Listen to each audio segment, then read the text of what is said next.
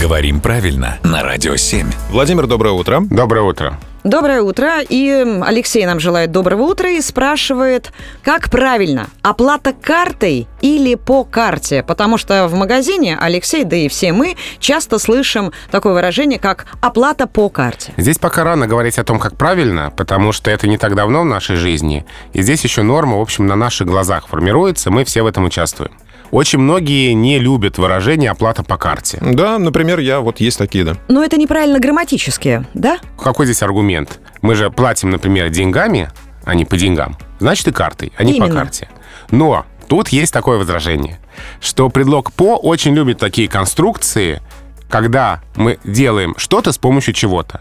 И здесь есть очень интересная история, похожая в русском языке. Когда появились телефоны, а, то устоялось употребление говорить «в телефон». Звук шел внутрь аппарата. Но достаточно быстро предлог поменялся, и стали говорить не «в телефон», а «по телефону». То есть э, предлог «по» в этом своем значении то, с помощью чего-то что-то совершается. Это такое коллективное чувство русского языка. Да.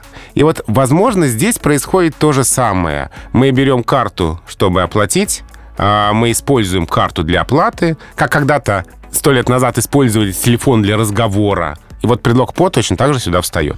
То есть здесь карта как средство и перевод денег по карте, как бы через нее другому человеку Ну, или в общем-то, так. организацию. Да. А, поэтому я не готов согласиться с теми, кто называет такое употребление грубой ошибкой. Мы посмотрим, как будет дальше. Возможно, оплата по карте и станет нормой. Будущее покажет. Спасибо, Владимир.